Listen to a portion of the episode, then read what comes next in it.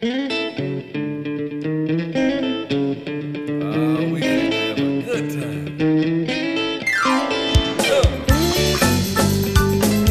podcast is presented to you by Passion Church, the DeSoto County campus, the fun church in Horn Lake, Mississippi. For more information, visit us at www.mypassion.church. Well, come on, help the people. Son, I know you came to praise him. We've been in our series "No More Stinking Thinking" for quite some time. In fact, tonight's message is part number six. We're we're nearing the end here. T- Tonight's probably be the second to last message in this series, but it's the one I've been saving. And some of you've probably been thinking, excuse me, if you're talking about uh, stinking thinking, I can't believe you hadn't hit this scripture yet, because this is the scripture of all scriptures to do with stinking thinking. But I've been saving it. We've been building. We've been trying to get here. And I just hadn't been able to get here. But tonight we're going to get here. Amen?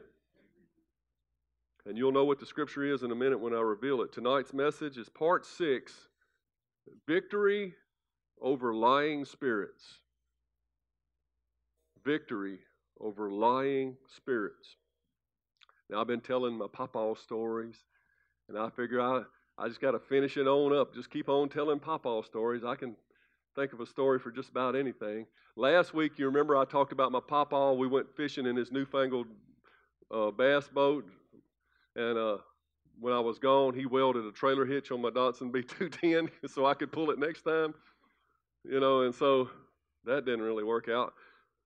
But I told you that there was a few fiascos that may have may not have taken place when we took his new boat to the lake. Tonight I'll tell you about one of those.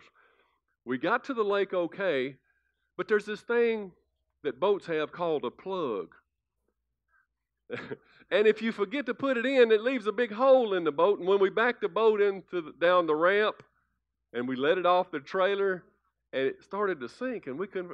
We pulled it to the bank, and then we realized after it was almost swamped, and we went and got the plug and put it in. Then we ended up starting our trip with 45 minutes of bailing water out of it. But you know how kids are. We we got that done. We got out there and got that new 35 horsepower. That was a big motor back in the day. You know, we thought we was uptown, brand new fiberglass bass boat. We got out there, and all those poor fishermen were out there trying to get some peace and quiet on the lake, and we was throwing our wake on everybody. Had a steering wheel, you know. We was all over the lake all morning long. And when we finally got tired of everybody cussing us out, I told my brother, let's go get some peace and quiet. These people are just yelling at us. I said, let's go down to the river. If we go, you know, there was a place where you can meet the where this lake emptied into the river. And so we headed to the river, me and my little brother. And uh, right at the mouth of where we went, went out into the river, we sat there and we looked at this huge river and, and barges going by and stuff. And we got our fishing poles out, and there was this just rock uh, bank, you know, with these big, huge boulders along the side of the inlet there. And we started fishing for bass, you know. And well, actually, I got my pole out. I never got it in the water. Heath started fishing for bass. I was trying to figure out that newfangled trolling motor. You know, how does this thing work? And, and, and about that time, I looked up, and Heath's eyes looked like two grapefruits on stems. They just was big. And I, and I knew something was wrong. I said, "What is it, Heath? What is it?" He, he and he all he could do was point. He couldn't get it out of his mouth. He, and he was pointing behind me, and I looked, and one of those barges had created these huge four and five foot swells that was coming at us. And, and I thought to myself, Self, we got to get out of here. So I jumped down and got behind the wheel and I started turning the key and there wasn't nothing happening and I was freaking out and, and the waves was getting closer and I looked down and I had been turning the choke instead of the key. I guess you could say I choked. I don't But by the time I turned the key, I'd already choked it out and it wouldn't crank. And then about that time, those waves hit us and carried us all the way into that rock bank in this brand new boat. Boom against the rocks. And here comes the next one. And we start trying to stick our feet out of the boat and everything and hold it off the rocks. But it didn't work so well. And when the last of those waves finally hit, I was almost in tears. I was almost wishing we would have went under so I wouldn't have to bring that boat back to my papa and show him. I didn't feel like fishing anymore. And so we finally got the boat cranked. and got it put on the trailer. Sure enough, we scuffed up that bottom, something terrible. But luckily, it was only the bottom, and my papa, he's had a bad back. He didn't bend over much, so I don't know if he ever knew about it, so he got away with it. Sometimes you get away with it, but most times you don't. And all of us, if we ain't aware of our surroundings and paying attention, if we ain't ready for things that happen, and you know things will happen, waves are coming. There's always a set of waves out there. And if you ain't ready, you'll choke. You won't know what to do when the waves hit. And what we're talking about tonight is in regards to spiritual warfare. We have an enemy who likes mixing up the water, who likes churning up waves in our life. And the sad thing is, even good God fearing Christians are unaware that we are at spiritual warfare. I mean, you can talk to a lot of Christians, they have no idea about the things we're talking going to talk about here tonight. And if you if you don't know about it, you just look straight ahead and act like you knew this all along. but let's turn to that humongous scripture that I've been referring to in 2 Corinthians chapter 10 verses 4 and 5. I have done so good not to step on this scripture so far in the first five parts of this series. Because it would have been so easy to explain everything we talked about with these, this scripture.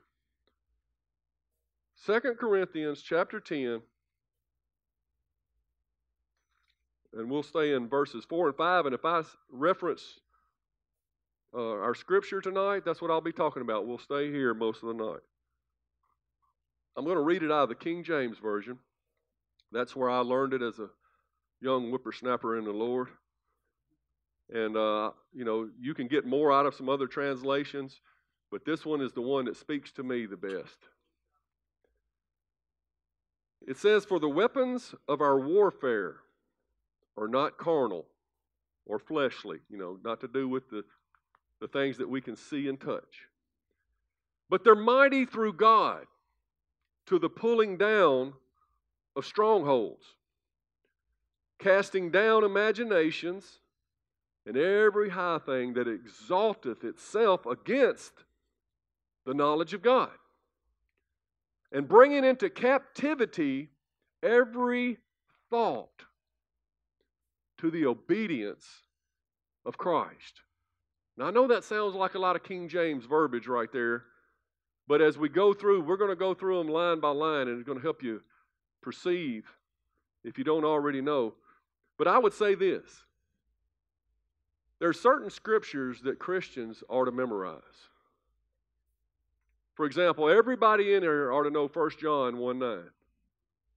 If you confess your sins, God is faithful and just to forgive you of your sins and cleanse you of all unrighteousness. If you're not using that one, then you're way overdue.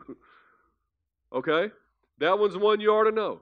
There's other ones. You ought to know how to lead somebody to the Lord. You know, uh, Romans 9, 10, 9, and 10. You ought to uh, memorize that. This is one, if you want to have success in your life, in your Christian walk, in your thought life, which we have in some detail over the last five weeks exclaimed how important that is, you need to memorize this scripture and begin to meditate on it. Memorize it so that you can repeat it back to yourself and meditate on it on your, in your spare time. And begin to think about it and how this deals with your thought life because your thought life becomes your real life as we've explained. So let's start in verse 4. The weapons of our warfare. Now, right off the bat, like I said, a lot of people have no idea. They had no idea. You mean I'm at war? I feel I live in America. There's no war over here. Oh, there's a war in every nation, every tribe, and every tongue. It's a war against good. And the enemy is the devil. But the weapons that we fight with are not carnal. They're not something that you can say, well, pastor said I need to go out and get a gun. You know, I'm we're at war, you know. I wonder if that would work. Angie, I, do I need to go get? I, no, never mind. It was worth a try. No. But the weapons we fight with are not carnal. They're not going to be something that you hold in your hand. It's going to be something that you hold in your heart, pretty much. But we are at war. At war. Revelations 12 9 says, This great dragon, the ancient serpent called the devil or Satan, the one deceiving the whole world, was thrown down to the earth with his angels. See, that's where he is down here. The devil is down here. 1 Peter 5 8 says, Stay alert, watch out for your great enemy, the devil. He prowls around like a roaring lion, looking for somebody to devour. He usually don't have a big problem with it. Like I said, most people think he's just carrying a pitchfork and has a little red tail and he, he just is funny. But as we described last week, he's not funny and he is here to kill, steal, and destroy you. Ephesians 6:12 says we're not fighting against flesh and blood enemies. That's the big thing for us to begin to understand. Our fight is a spiritual fight, especially when you become a Christian. You cannot begin to see other people as your enemy. We're called to, to a higher standard. We're called to love the people and hate the spirits that are controlling those people. We love the sinner, but we hate the sin. And so we're not fighting against flesh and blood enemies. We're not supposed to be arguing with everybody and hating on folks and categorizing people like the world. We're categorized by love. That should be what we're known for. We're, we're known for our love for one another and our love for the world, for God so loved the world. So we're, our, we're not fighting against flesh and blood enemies, but against evil rulers and authorities of the unseen world, against mighty powers in this dark world, against evil spirits in heavenly places. See, we can't see our enemy. And therefore, what good is a gun going to do against an enemy you can't see? You can't fight against him with natural things. And so, when you become a spiritual being, you become one with God, and His Spirit is in you, you have the victory. But if you don't know you're at war, how can you enforce it?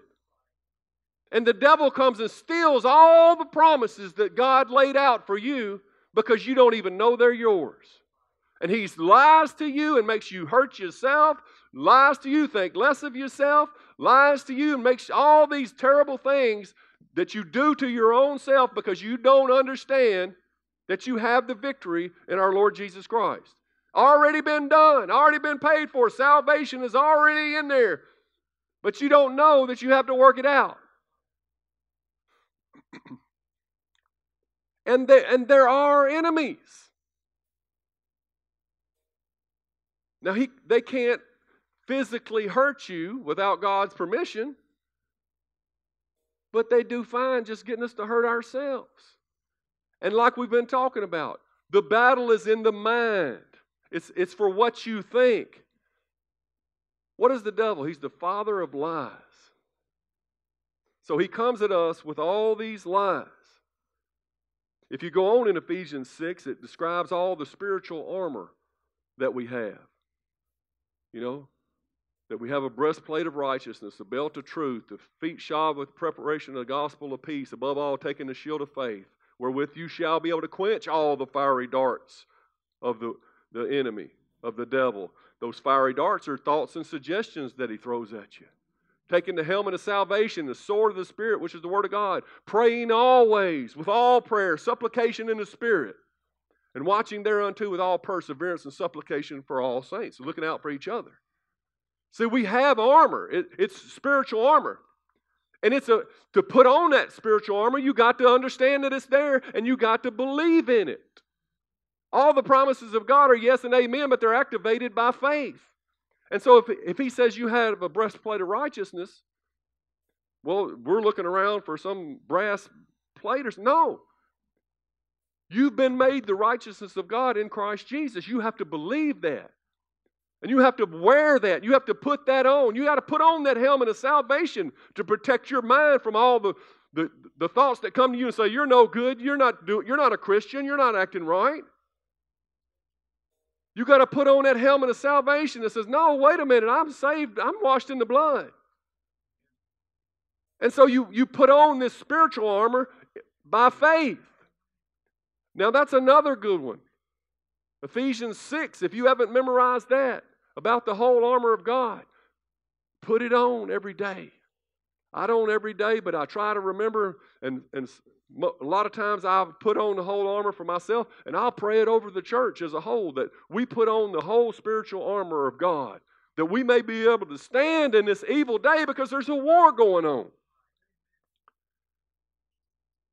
Natural weapons are useless against spiritual foes. You remember when little David, he uh, went down there to see his brothers when they were supposed to be at war, and they were all cowering down, hiding from big Goliath. And Goliath was shouting these taunts at the people, calling them names and everything. See, he was in, even though he was big physically, he was also engaging in spiritual warfare. He's trying to get them to see themselves as less than God's people, which they really were. And all God's people were down there hiding behind rocks and scared. Isn't that a picture of the church in America today? When the victory is ours and we're cowering down scared of the devil. but anyway, little David says, I'll go. Now, in the natural, little David's a teenager. This guy, Goliath's nine and a half foot tall.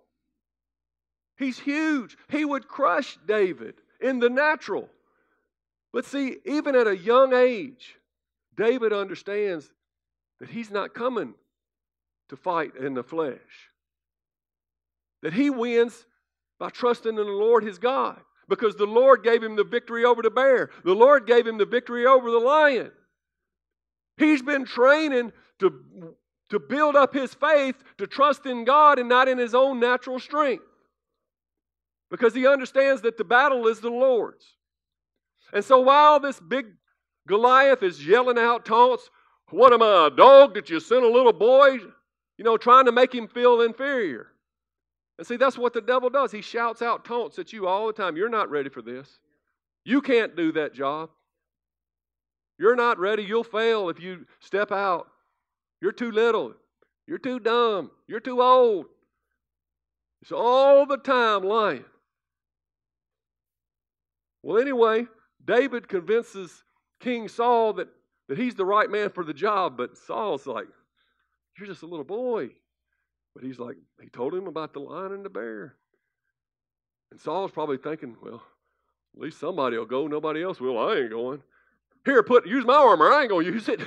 And he tries to push his armor on him. And David puts on this grown man's armor, and he's like, I imagine he was excited at first, but then he's like, This don't feel right. This will just slow me down. This, this ain't mine. See, you, you got your own calling. You can't wear somebody else's armor. You got to put it on. You got to put your armor on. You got to trust in God for yourself at some point. And so he takes it off and he goes gets five smooth rocks because that's what he's used to fighting with. Now, some people claim, you know, those five smooth stones, what were they? Were they indicative of the five, you know, uh, the apostles, the teachers, evangelists, fivefold ministry. Is that what it's all about? I don't know. It don't say. And I ain't got time to, to speculate tonight. But all I know is he grabbed what he'd been using all along, but he came and he answered the big guy's taunts. In 1 Samuel 17, it says, David replied to the Philistine, You come to me with a sword a spear, and a javelin. But I come to you in the name of the Lord of heaven's armies. You come to me with a machine gun, a grenade, whatever you want to, buddy. But I'm coming to you with something more powerful than all of that. The name of Jesus. Now, he didn't have the name of Jesus, but he came in the name of the Lord of heaven's armies, and that is Jesus, my friend. The God of the armies of Israel, whom you have defied. Today, the Lord will conquer you. See, it's important that you give the glory where the glory's due. If you're going to be trying to steal God's glory, God's going to say, Well, you have it then, buddy. Because He'll share His glory with no man. If you want to operate in the power of God, you got to give God the glory. Today, the Lord will conquer you, and but I will kill you and cut off your head. And then I will give the dead bodies of your men to the birds and the wild animals, and the whole world will know that there is a God in Israel. If God be for you, who can be against you? David had such a strong relationship with his God that he feared no man. The fear of man is an entrapment, it's a snare. We have the truth if we dare to believe it. And everyone assembled here will know that the Lord rescues his people, but not with sword and spear. This is the Lord's battle, and he will give you to us. Man, if that isn't putting 2 Corinthians 10 4 and 5 into action, I don't know what is. He had every opportunity to listen to the enemy and be downtrodden and, and be scared with everybody else. Or he had the opportunity to put, put on some natural armor and try to fight a spiritual battle. He had every opportunity to blow this, but he didn't. He simply humbly came in the name of the Lord in which he trusted with all his heart. And he spoke the truth. And you know what happened. Spiritual warfare is very, very real. It's going on. And it's either won or it's lost in our mind, in our thinker. It's a battle for what you think, is exactly what it is. And the results of your thought life then determine the course of your natural realities. You remember the progression we talked about? I don't have it with me this week, but we talked about a thought becomes an action, the action becomes this and this, becomes a habit, and then it works this all, all the way up until it becomes your character. And it all started with a thought. See, the battle is over what you believe. What you, and what well, it starts with what you fellowship with, the thought that you agree with. And that becomes what you believe. And what you believe is going to determine the outcome of your life. Proverbs 23 7 says, For as he thinketh in his heart, so is he. As a man thinketh in his heart, so is he. I've been saying this, and if you'll you'll think back, you'll probably agree with me. You are today a result of the thinking that you had in the past. If you're limited and you never reached the potential you thought you were you wanted to get to, but you just didn't see yourself being able to do it, that's where you are. Some of you are overachievers and think that you can do anything. And that's probably where you are. As a man thinketh in his heart, so is he. You don't think your thought life is important? It's going to determine the course of your life. And if you don't understand waves from the enemy are coming, then you don't understand why the bottom of your boat is all scratched up. You don't understand why you've been sunk for so many years, why, you, why nothing seems to work out for you. All right, back to our text, 2 Corinthians 10 4. The weapons of our warfare are not carnal, but mighty through God to the pulling down of strongholds. You need to know what strongholds are. I went to the Strong's Concordance ironically, to find out what a stronghold is. It says it's a castle or a fortress or anything on which a person relies. It says arguments and reasoning by which a person endeavors to fortify his opinion and defend it against his opponent. So the arguments and reasoning go on in your mind. And so it's how you fortify what you believe It becomes a stronghold in your life. Somebody says, You can do it, and you say, No, I can't.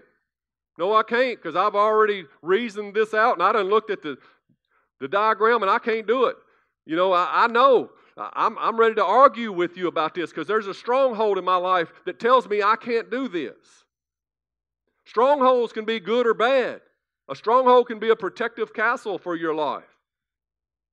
But if you got wrong thinking, you have some negative strongholds that keep you bottled up, so to speak, so that you can't be free. So that you can't be free to be who God wants you to be. So that you can't ever reach your potential. Are the strongholds in your mind arguments of why you can't or why you can do what God called you to do?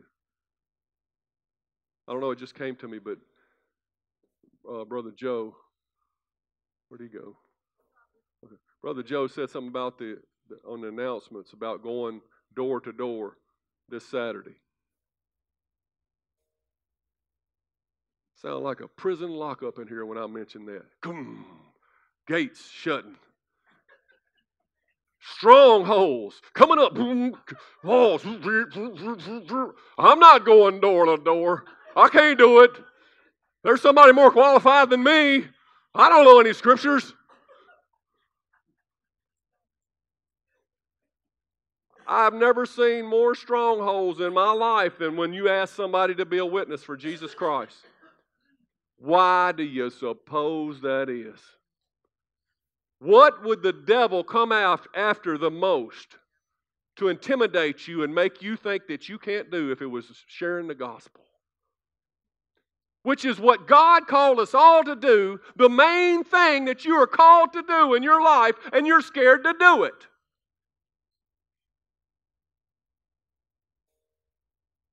And you're all mad at me right now for scratching on the door of your stronghold.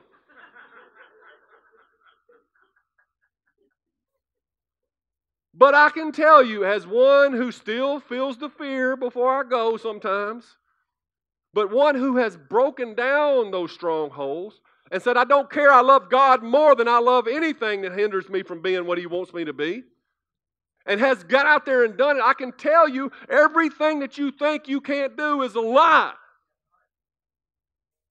And every reason that you have for not going is just the devil robbing you of the joy of being who you're called to be.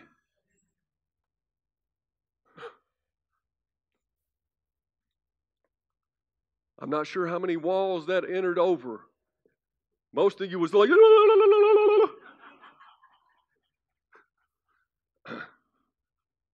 some of you are saying, well, at least he's talking to all of us, not just to me. I'm with them. it's funny, but it ain't funny.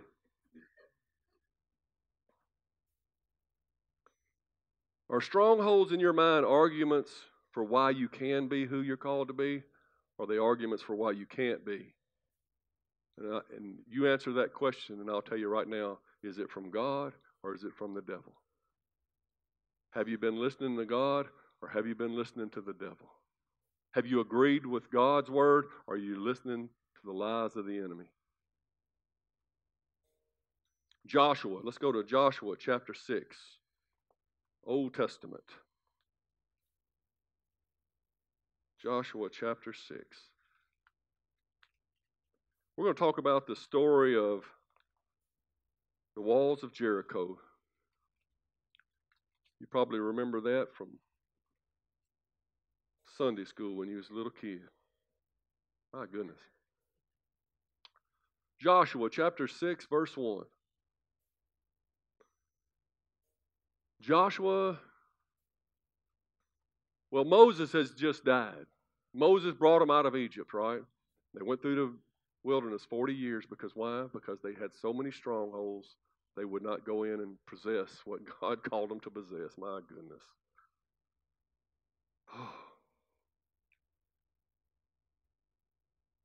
Any of you have teenagers?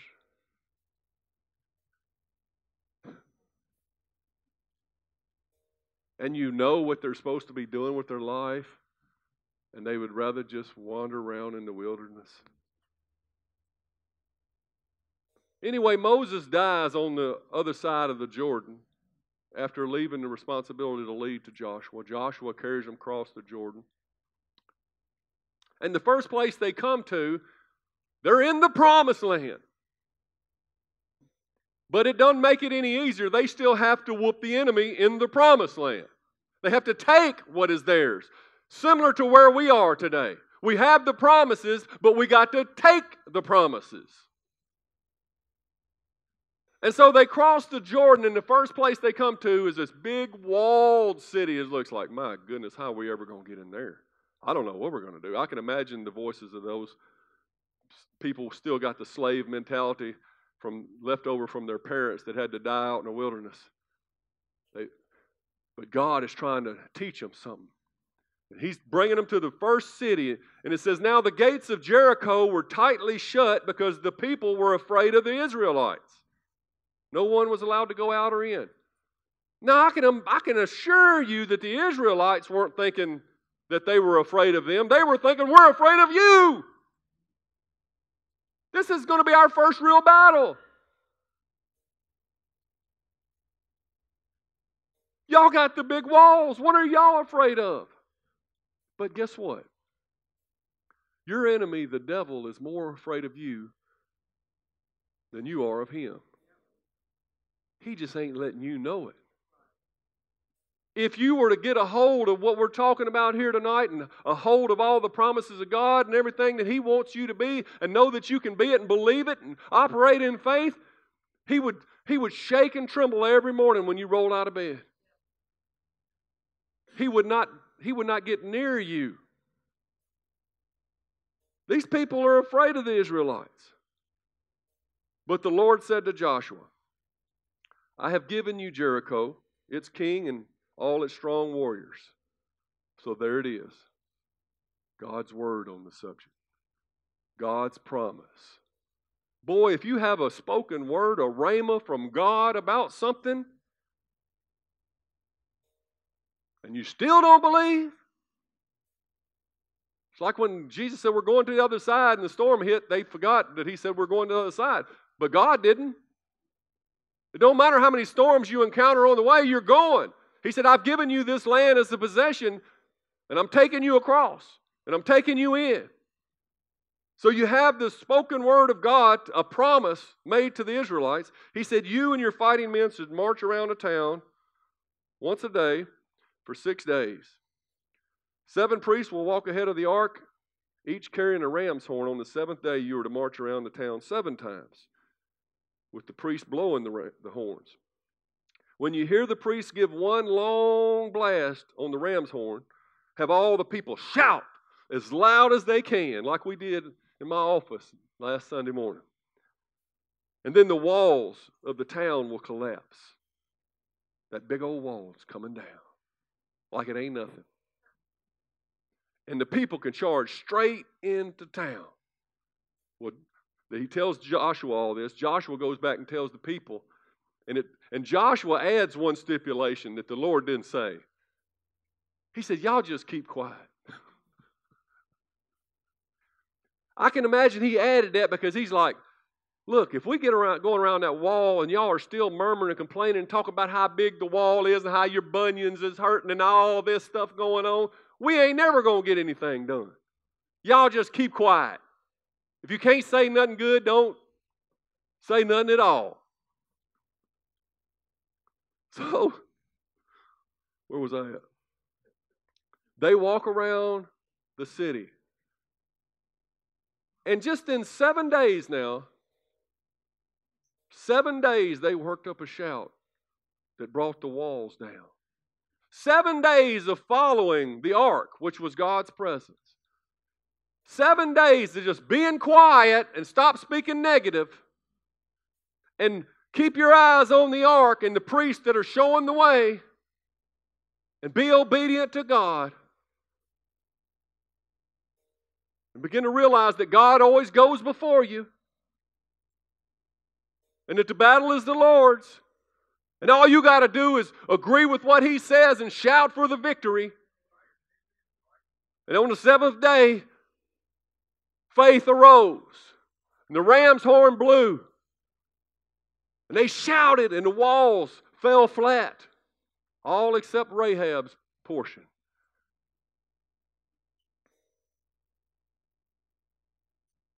You know what that was?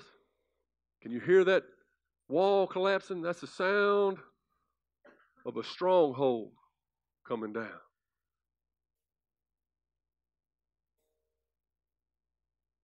Stronghold collapsing. We got to train our minds to line up with the Word of God, form new habits in our thinking, establishing new thought patterns. We have to understand we are at war, and every thought that comes to you needs to be addressed.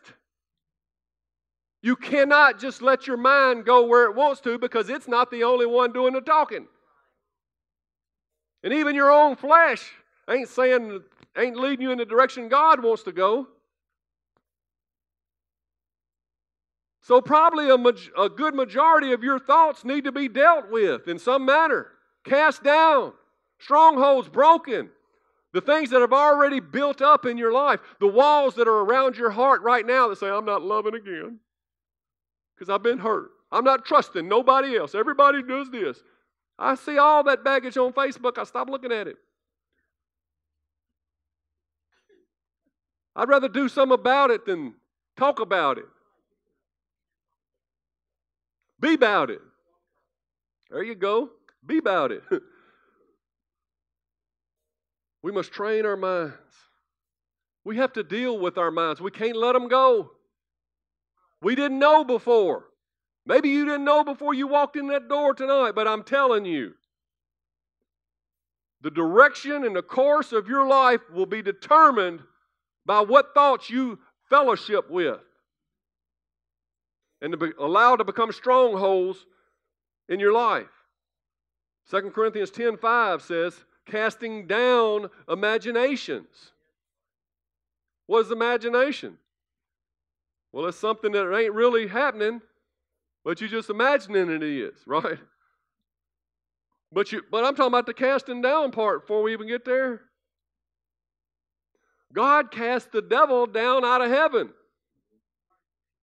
And Revelations tells us he's going to cast him down to hell before it's over with.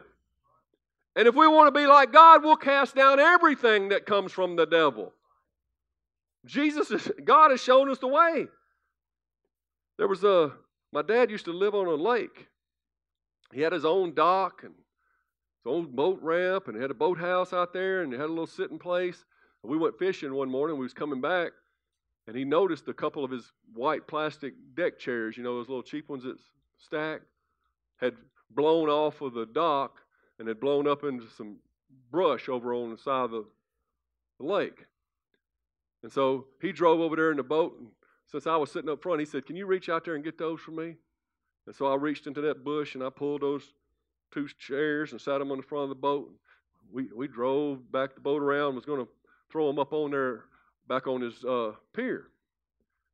And when I grabbed the chairs to pick them up to throw them up on the pier, this little snake head popped out from in between the two. Guess what I did? I cast it down. with the quickness.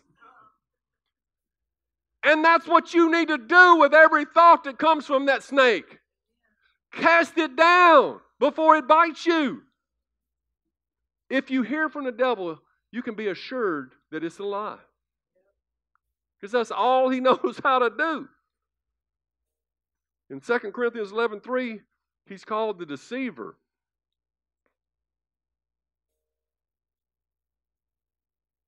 He's got a big imagination. And it says, casting down imaginations. He's trying to get you to imagine things that aren't so. Worry is a fine example. I've heard people say it's my job to worry. Poor thing. When Jesus says, Cast all your cares on me, don't be anxious for anything.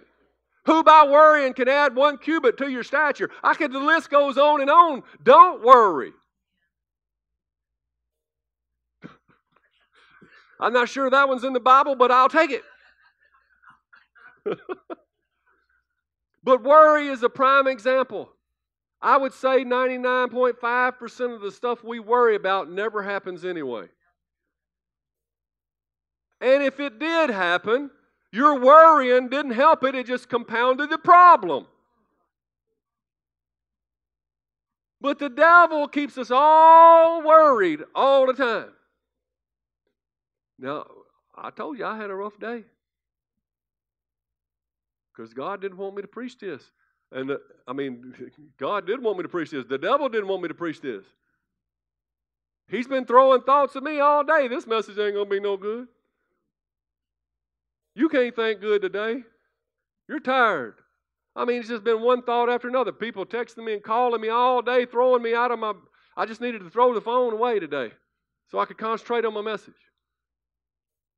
Some days you got to do that, but last week I said, if you can see it, you can be it, right? God told Abraham, as far as you can see, you can have. If you can see yourself doing it, all things are possible to him that believe. If you can see it, you can be it. But guess what? That works in the negative too.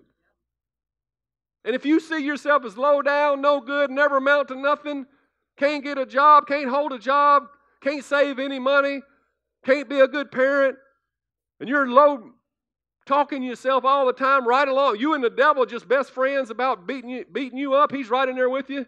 You so right, honey. You ain't no good. Tell me more. You just having pity parties with the devil all the time. That's what you're seeing. That's what you're being. I can guarantee it. Car salesman says, What does a car salesman do? He tries to get you to picture it. Imagine this. I can see you in this red sports mobile right here. What do you call it, a sports car? I, I can see you in this red sports mobile right there. I see you putting the top down, your hair blowing in the wind. Oh, you ain't got no hair? Well, but I. Rick, you ain't got no hair, but no, no. But uh, all right. Can't you, can't you just picture it? Can't you picture you driving down the highway and all the girls wanting to hop in the car with you? And at some point, you're going to have to stop and say, how does this jive with the knowledge of God? He's trying to get me to imagine something. Is this of God? First of all, Mr. Car Dude, I'm married. Second of all, I couldn't afford this car with 10, pay, 10 paychecks, you know, a monthly payment. What does the knowledge of God say? Cast down imaginations that's not of God. It's, you know, they tell you as a kid, imagine things. Well, imagine positive things. Imagine yourself actually doing the will of God. How about that? In verse 5, it says, casting down imaginations and every high thing. What are high things? High things denote something with pride to me. Something to do, they want to exalt themselves. You know, self exalting thoughts. Exactly why the devil got cast out of heaven, because he wanted to exalt his throne, what? Above, higher than God. High things are anything that exalts yourself when you should be exalting God. Make sure everything that you imagine, everything that you see yourself being, is honoring and pleasing to God. Then it goes on to say, bringing into captivity every thought to the obedience of Christ. Like I said, you got to deal with them. You can't let them things run wild in your brain. It's like having a virus on your computer. It gets in there and starts whacking things up. To be obedient to Christ, you must take ownership of your thought life. You must be the judge, the jury, and the executioner of every bad thought, ungodly thought. No one can fight this battle for you. But notice what goes on in the private corridors of your mind, where you allow yourself to go, will eventually manifest into actions in your life. If you think about it long enough, why do you think they're always trying to find the serial killers and talk to them and find out how they got the way they are? Because they're trying to understand what goes on in the mind of somebody. You know, they talked to Jeffrey Dahmer. And he knew what was up. He told him straight up it's pornography. He said, I got hooked and I wanted to see more and wanted to see more. And as, as it became strongholds in my mind, I wanted to act these thoughts out. I began to act them out. It wasn't enough. I began to look at more and more vile stuff. You know, sin will always pull you somewhere deeper than you thought you was wanting to go. It'll cost you somewhere way more than you thought you wanted to pay. And so you, you begin to look at things like that that cause bad thoughts in your brain. It's messing you up for your marriage and the intimacy you want to have with your husband or wife. It's messing you up. You might as well be hanging out at the devil's pad if you're watching pornography. You might as well just be, he might as well be sitting right there. I'm sure he is. You think about that if you watch pornography, the devil's sitting right there with you. I guarantee it. Maybe that'll mess you up. Anyway, let me close. Wake up, church. The waves are always coming. The thoughts are coming. The thoughts are going to come. They're not sin. Because a thought crosses your mind is not sin, but it's when you stop and you fellowship with it and you start thinking on it and you start saying, yeah. no, that enters in to the thought. And now you've taken a proactive step to keep that in your mind and to think on it, and now you've entered into the realm of sin. If a thought comes, no, that gives you the opportunity to cast it down. That's not me. That's not the way I think anymore. I'm taking that thought captive to the obedience of Christ. I'm getting that out and I'm replacing it. Whatsoever things are lovely, pure, of a good report, if there be any virtue, be any praise, I'm thinking on these things. I'm thinking on godly things. You're replacing those thoughts like we talked about it in earlier messages. You're casting them down. You're breaking those strongholds. When you when things from your youth come back up on you,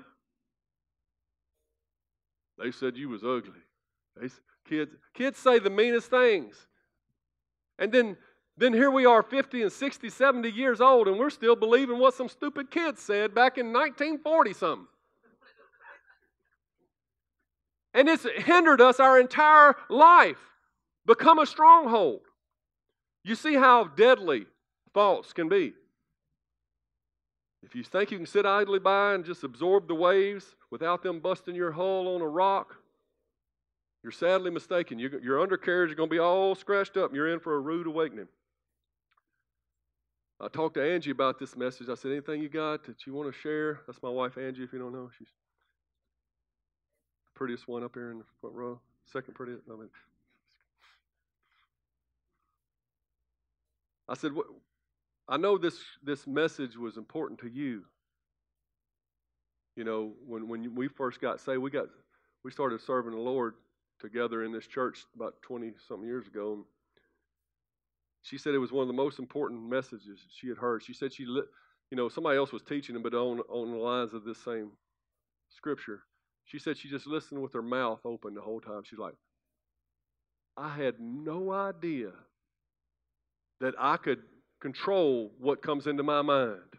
I thought I was just at the mercy of my thought life. I thought this was my brain doing all the talking. And I, you remember how we talked about we, people think that the brain controls you? Even scientists, some faulty scientists think that the brain, but no, it's your mind. And you can transform your mind.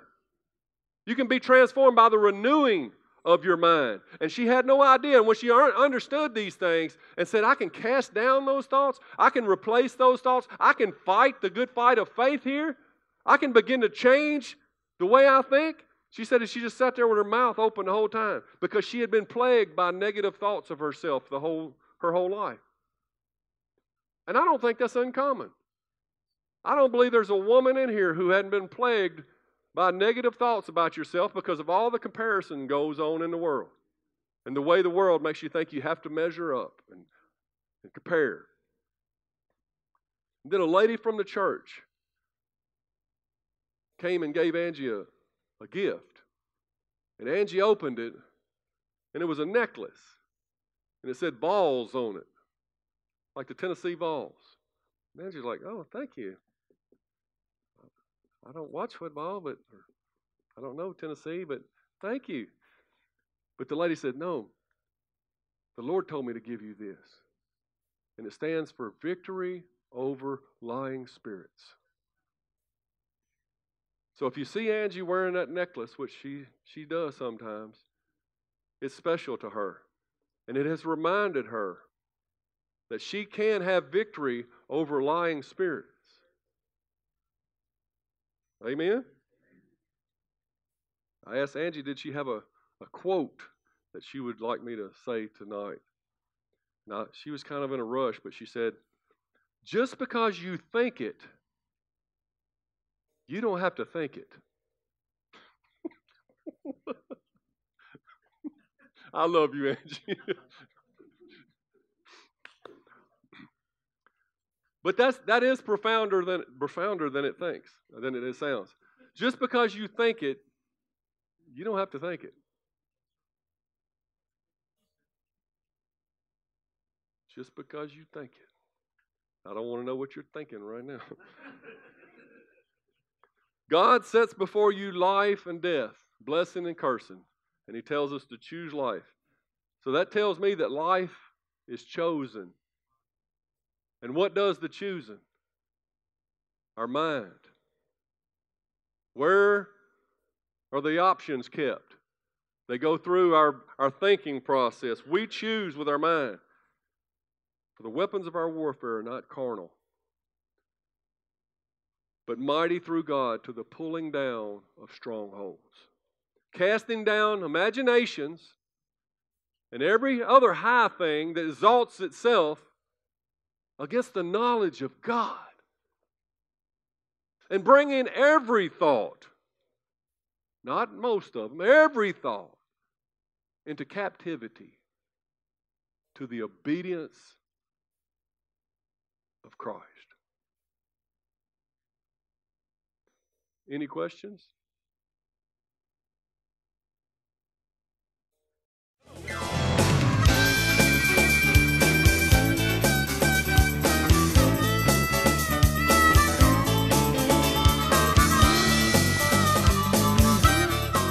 listening to the podcast today. We hope you enjoyed it and that it inspires you to live out God's Word. For more information, visit us at www.mypassion.church.